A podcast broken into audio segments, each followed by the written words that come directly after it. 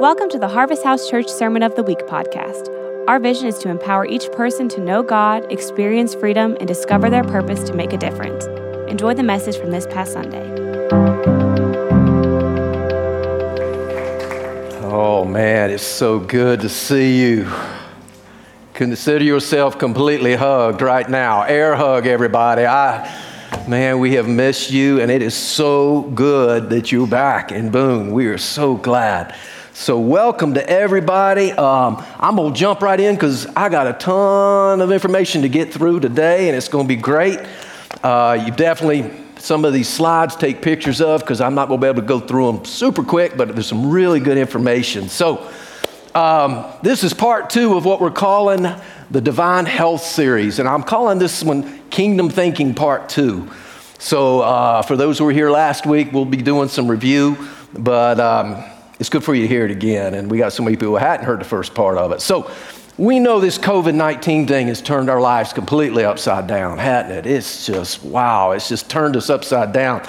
And so it's enormous consequences on our lives, both with our mental health, our physical health. So, what this series is about, we're going to talk about mental health, we're going to talk about spiritual health, and we're going to talk about, you know, obviously, getting in shape, and being fit, you know, diet, the whole thing, whatever we can do to help you get through uh, this season. So here's our scripture. I love this scripture. It comes from 1 Thessalonians 5.23. It says this, may the God of peace make you holy in every way. Your whole spirit, your whole soul, and your whole body be kept blameless. So again, today we're going to be talking about the soul or our mind because, uh, you know, how you think completely rules your life. Okay, so we're going to get right into that. Um, a report was released this, this Thursday from the CDC, and this thing is beyond troubling. It's a little bit sad here at the beginning, but we'll get, we'll, we're going to get some hope in here. But look, look at this statistic. COVID 19 stats CDC just released this Thursday. They did a, a big survey 25%, one in four Americans between 18 and 24 seriously considered suicide in the last 30 days. That is beyond troubling. And then if you look at the next in, in late June, 40% of all U.S. adults reported struggling with mental health or substance abuse. Let me just say this that we were not meant to be isolated. I understand mitigating the disease, social distancing. We're, we're, we're in here, we're social distanced, uh, we're being careful, but God never meant us to, to be isolated from one another to not have relationships. To, and what's happening is, as you can see, this is having huge effects on us as a culture and especially our mental health.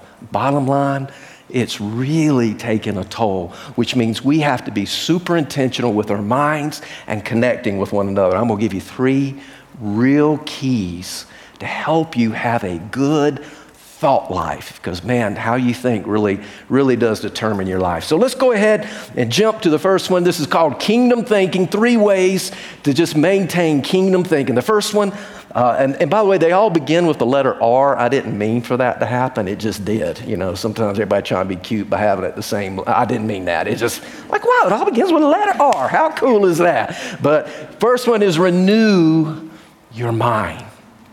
The mind needs to be renewed I love this scripture out of Romans 12, 2. It says, Be transformed by the renewing of your mind. If you read the first part of that verse, it says, Don't copy the behaviors and the customs of this world.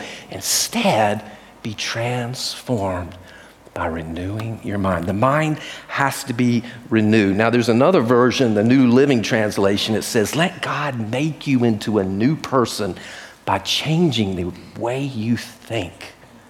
Okay? Uh, this scripture here, this word for renewing, it's an interesting Greek word. It's the same scripture, uh, same word used in this scripture. First, uh, excuse me, Second Thessalonians 4.16. Therefore, we do not lose heart, though outwardly we're wasting away. And a lot of times you can feel like, man, outwardly we're wasting away. Yet, inwardly, we're being renewed day by day. So there's this inward renewing that we really need to, to really take hold of today. So, most people, when they want to try to change their life, they focus on behavior. Like at the beginning of the year, you come up with these New Year's resolutions. How y'all doing with them New Year's resolutions? I hadn't done a one. Okay, just let you know. Um, but if you want to try to change your you know, life, you try to change your behavior, but we want to go a little deeper right now because if you really want to change your behavior, got to change your beliefs. What you believe about yourself, what you believe about others, and what you believe about God. I like this um, little graphic here. Here's the, thing, here's the deal beliefs produce thoughts that produce emotions that produce behaviors. So, if you want to change your behavior or how you think, you need to change your beliefs. And I put this little chart up here. I love this. This little chart is a great little exercise for you to do. Today is practical, just being practical, how we think right. Uh, you know, identifying ungodly beliefs and godly beliefs is one of the greatest exercises you could do to change your thought life. And you see, I got a chart right here to identify what's an ungodly belief that you may be thinking. What is an ungodly belief? It's a belief that doesn't line up with what God's word says about us. It's a lie, it's a deception, it's something. Okay, so this is a great exercise to do. It trains the brain to go, that is true, okay, and this other ungodly belief is not true. It's a great little exercise for you to do. So, how are we going to even go deeper to change our beliefs and our thoughts? Well, last week I introduced you to a uh, therapy technique that's called CBT or cognitive behavioral therapy. Cognitive behavioral therapy. And what cognitive behavioral therapy is really being used for. It was found 20 years ago by a guy named Aaron Beck, University of Pennsylvania. He discovered it, he came up with it, but now it's become the standard by which if you need some therapy, you know, some help with depression or anxiety, non-medicine, they take you through cognitive behavioral therapy. And uh, it's basically built on a, uh, a premise that the things that you think and continue to dwell on will ultimately end up being your behavior. And they said this part of cognitive behavioral therapy is being able to identify something they call cognitive distortions. So, what are those? Well, I'm going to show you five. There's actually 15 of them. I don't have time to go through all of them. You can get on, do a Google search cognitive distortions. Aaron Beck, he's the one that came up with them. And these are the distortions they help you identify. Okay, so what is a cognitive distortion?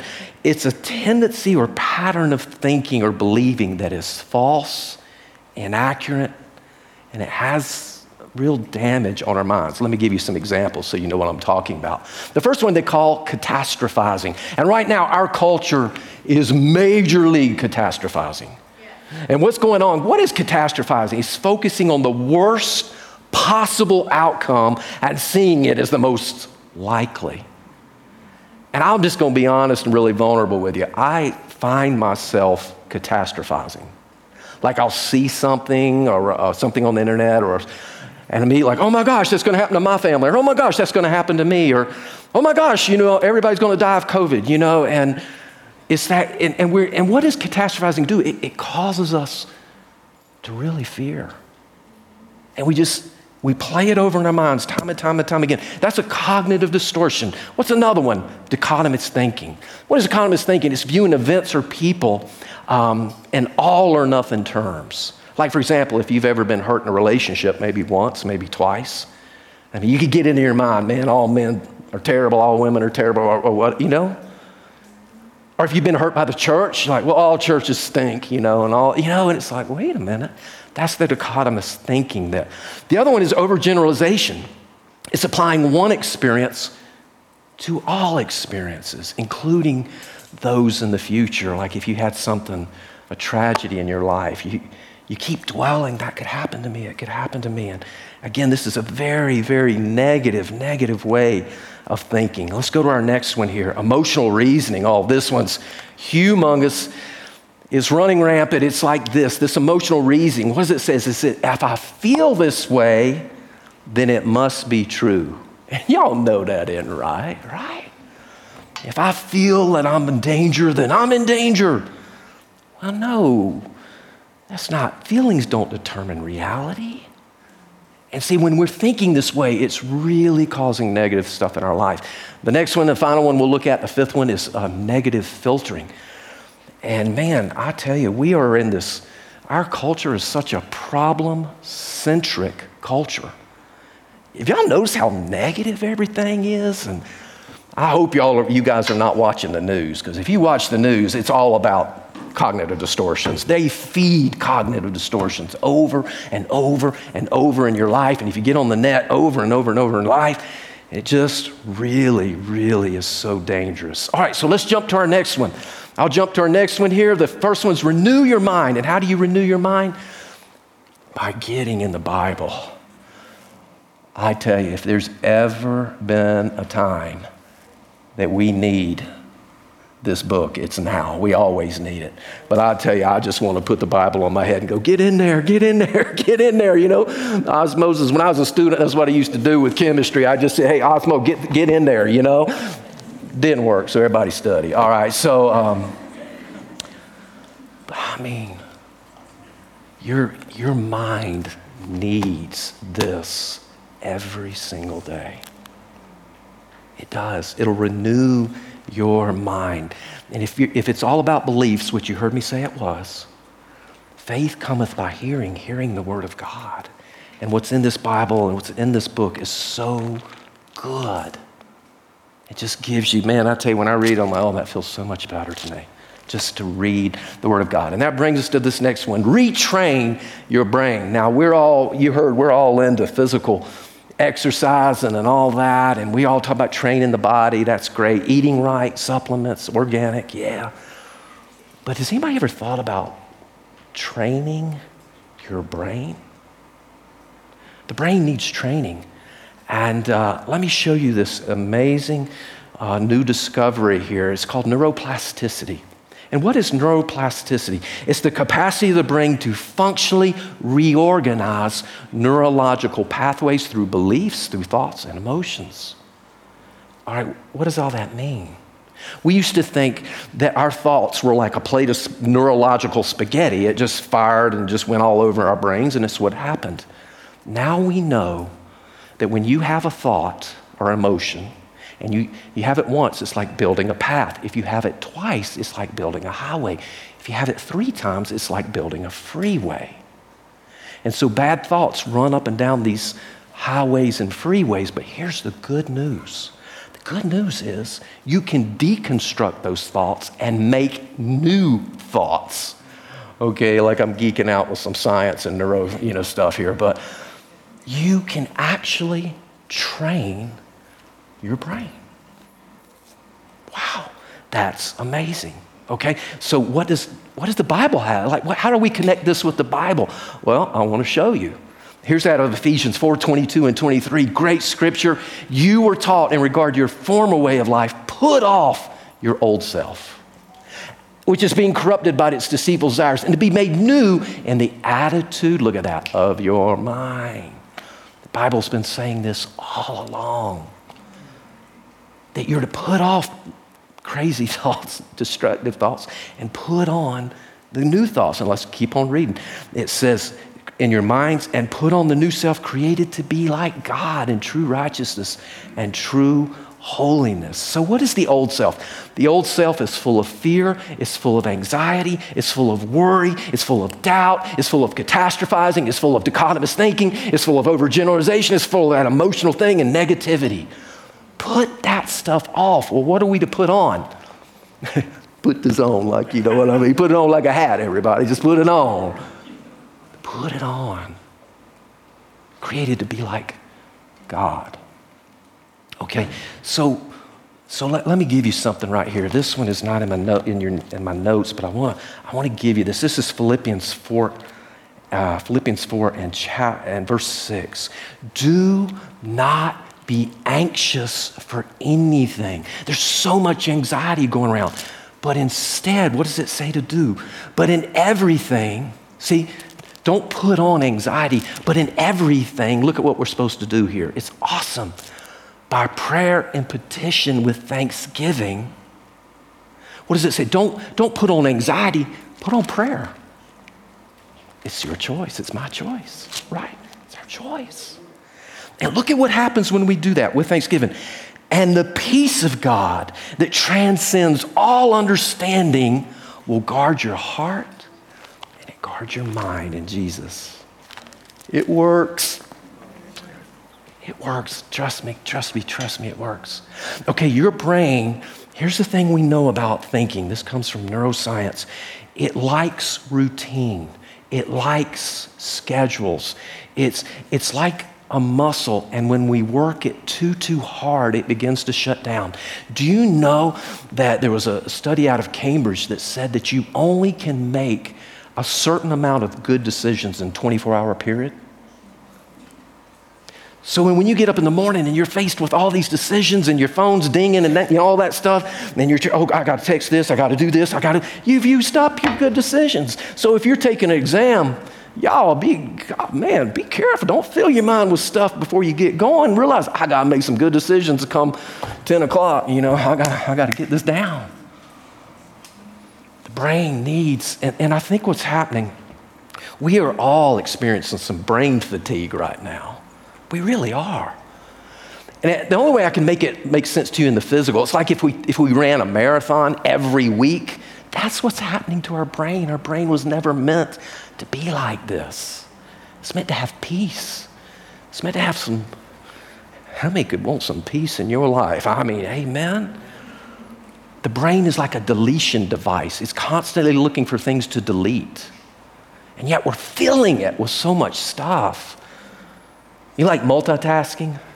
You know, I'm sitting at a computer and then oh, text goes that, email, ding, that, that phone just rang, you know. Wait a minute. We've got to be a whole lot more intentional with our brain. So I hope you take some pictures of, of these next two slides and you online, welcome to our online community. We're so glad you joined us. You can go back and look at these. Let me give you some real practical steps of how to use cognitive behavioral therapy, but more importantly, it's just what the Bible says to do too, to put off and put on. Here we go, let's jump into it. Um, if you have an anxious thought, a bad thought, write down the thought and the feeling. This is what therapy is telling you to do. Write it down. There's something important if you have an anxious thought of getting it out of you and put it on paper. There's even something about that. Get it out of you. Number two, identify your stress level. In other words, how much stress between one and 10, one being didn't really cause that much anxiety, stress, or depression, and 10 being, oh my gosh, I'm almost in a panic attack, did it, did it create? Put that number down. Number three, ask, is this thought rooted in a cognitive distortion? Again, you can go on Google and get a list of these cognitive distortions. I double dog dare you to try it. It'll really, it'll really help you the way you think. Um, number four, ask this question What would others say, especially like your mama, or you know, or your, or if you know, for me, I say, man, what would Kim say to this thought? She, Kim's my wife, and she could, no, that's not true. That's not. Don't don't give in to that. And then pray about it. Take that negative thought to Jesus and say, Jesus, I, I just pray. And what does it feel like? Let's go to our next one. Um, I'm going to give you seven quick steps. Here's the next one. Number five, reevaluate the thought without the distortion. In other words, if, if you didn't have the cognitive distortion or the negative way of thinking, how would it feel to you? Number six, write your new thought without the distortion. In other words, write a thought without it. And then number seven, identify the new level of distress. One, to 10. Identify that new level of distress. All right? Okay, let's go to our last one. Here we go. We're going to renew our mind, we're going to retrain our brain. Number three, we're going to resist isolation by abiding. By abiding. I want to tell you about a quick uh, study that I just read. There was a lady, she's got a funny name. Her last name is Jean Twenge. She's a social psychologist, and she's been studying uh, what's been going on with students for the last 20 years and what sh- when it comes to behavior, when it comes to anxiety, when it comes to depression. And she noticed in 2010 a radical steep jump in the amount of students who were struggling with suicide thoughts, were struggling with depression. And, and so she began to ask, like, what happened in 2010 and 2012? Well, what happened that's basically when smartphones, everybody started having a smartphone. And she has concluded that what has happened is that people have so dived into smartphones and especially social media that we've lost touch with one another. Listen, God made you to have connection. God made you to have relationship. God made you to have friendships. God made you to find, you know, to find your herd, so to say, or find your tribe and be, be around. We are social people. We're humans are so social. We need it. And when we don't have it, guess what happens? It affects us. Let me give you some crazy statistics. One study found that in the last decade, check this out, last decade, individuals between the age of 18 and 24 are reporting symptoms with major depression. It increased 52% in the last decade. Wow. It says this a, a, a, 2016 report by the Center of Collegiate Mental Health. Check this one out. Using data from 139 colleges, here's what they found that between 2015 and 2016, half of all students showed up at the counseling services. Half? Wow. And now, when we look at this, again, Twenge came up with the conclusion she believes that the introduction to the smartphone, but also that people abandoned connection and relationships for social media has created this crisis. She goes on to say, and I'm saying to you as well, I'm not saying throw your smartphone away, okay? I, I, really enjoy technology. And, and I'm not saying get off of social media, just don't spend all your time in that because it's not healthy for your minds or my mind. It's not healthy. I, uh, I think what we have to do is we, we have to use social media and Zoom for relational connection, not all the other stuff. Everybody hearing me out there? It's, it's that way. So, what are we to do? But we're in this major pandemic. Look at us. We're all social distancing here. And you know we're having online meetings. What are we to do? Well we have these things called life groups. And it's small groups of people getting together. You desperately need to get in a life group. You desperately need to get in a life group. And we're going to do life groups in a safe you know covid friendly way to help mitigate this, this disease. You know we're going to do that okay we're going to do that um, I like saying it like this way put the social back in media. Like, make it about connecting with one another. Be intentional with this. I think more than ever, it's never been more important to really, really pray and, and give your mind some time to just get some peace. Because somebody do some peace in here. I'm like, Lord, give me some peace. This whole thing is about what? Resist isolation. Because what's so concerning to me is social distancing, which we believe in, look at this room, has become social isolation and it's really causing some bad things. We need each other. Like, I need you. it's really awesome how, when you're up here, just giving the word, some of the craziest thoughts come to your mind. You know what just came to my mind? You know what I'd love to do right now? Get all of y'all right here in the middle and let's just do a mosh pit. You know what I'm saying? Just dive in the, in the middle and just, you know, just go crazy or something, you know? Soon, by faith, we'll be able to, to really, really connect. As far as hugging and touching, we can't do that right now, right? We have to be careful. Listen to these scriptures in the book of Genesis, the, just the first book of the Bible God said it like this It is not good for man and woman, to, men and women to be alone. It's not good. In Ecclesiastes, listen to this scripture two people are better than one, for they can help each other succeed. If one falls, the other can reach out and help. But someone who falls, who's alone, is in real trouble. Yeah. Hey, if you're in trouble, reach out to us. We want to know you. We want to get to meet you. We, we want to connect. If we have to do it social media, we'll do it via Zoom, but we want to connect with you. All right, let's stand, everybody. We're right here out of time. Why don't we stand up? I want to say in conclusion, in John 15, check this out. John 15, Jesus is teaching his disciples, and his disciples are getting ready to go through the hardest time imaginable. And what does he say to them?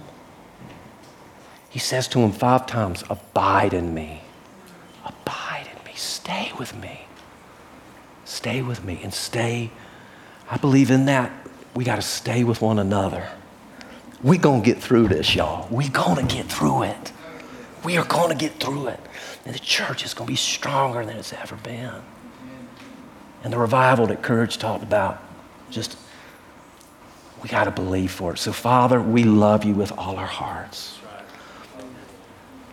Lord, may we really have thought life. Let us have life in our thoughts. May we have the mind of Christ. And if you're here today, I'm not going to call you up. We, we're not going to call you up here. But if you're here today and you would like to give your heart to Jesus, maybe you strayed away. I just want to give you a chance right now to come back to Him. Maybe it's just so much going on. Will you guys just, anybody out there, just lift your hand if you're like, I just need to dedicate my heart to Him. Amen. Anybody else? Anybody else? Thank you, Lord. Thank you, Lord. Well, let's pray a prayer together, everybody. If you raised your hand, or maybe you're just out there and you just like, I just need Jesus. Can we all pray this prayer together? And let's repeat it with a loud voice. Let's pray. Say, Dear God, Dear God I just confess my sin to you. And I thank you, you're my Lord. I confess Jesus is Lord. And I believe that God raised him from the dead. Come into my life, Lord Jesus. I accept you now as my Lord and Savior. In Jesus' name. Jesus' name, amen. Can we give him a big old praise, y'all?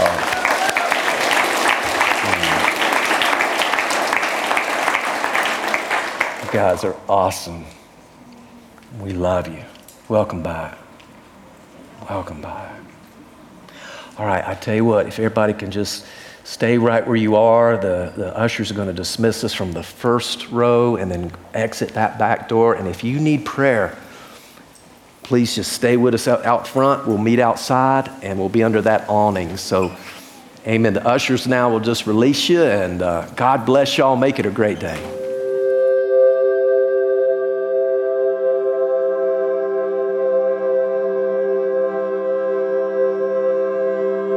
Thanks for listening to the Sermon of the Week. To find out more about our ministry, visit hhcboone.org or find us on Facebook and Instagram at Harvest House Church Boone.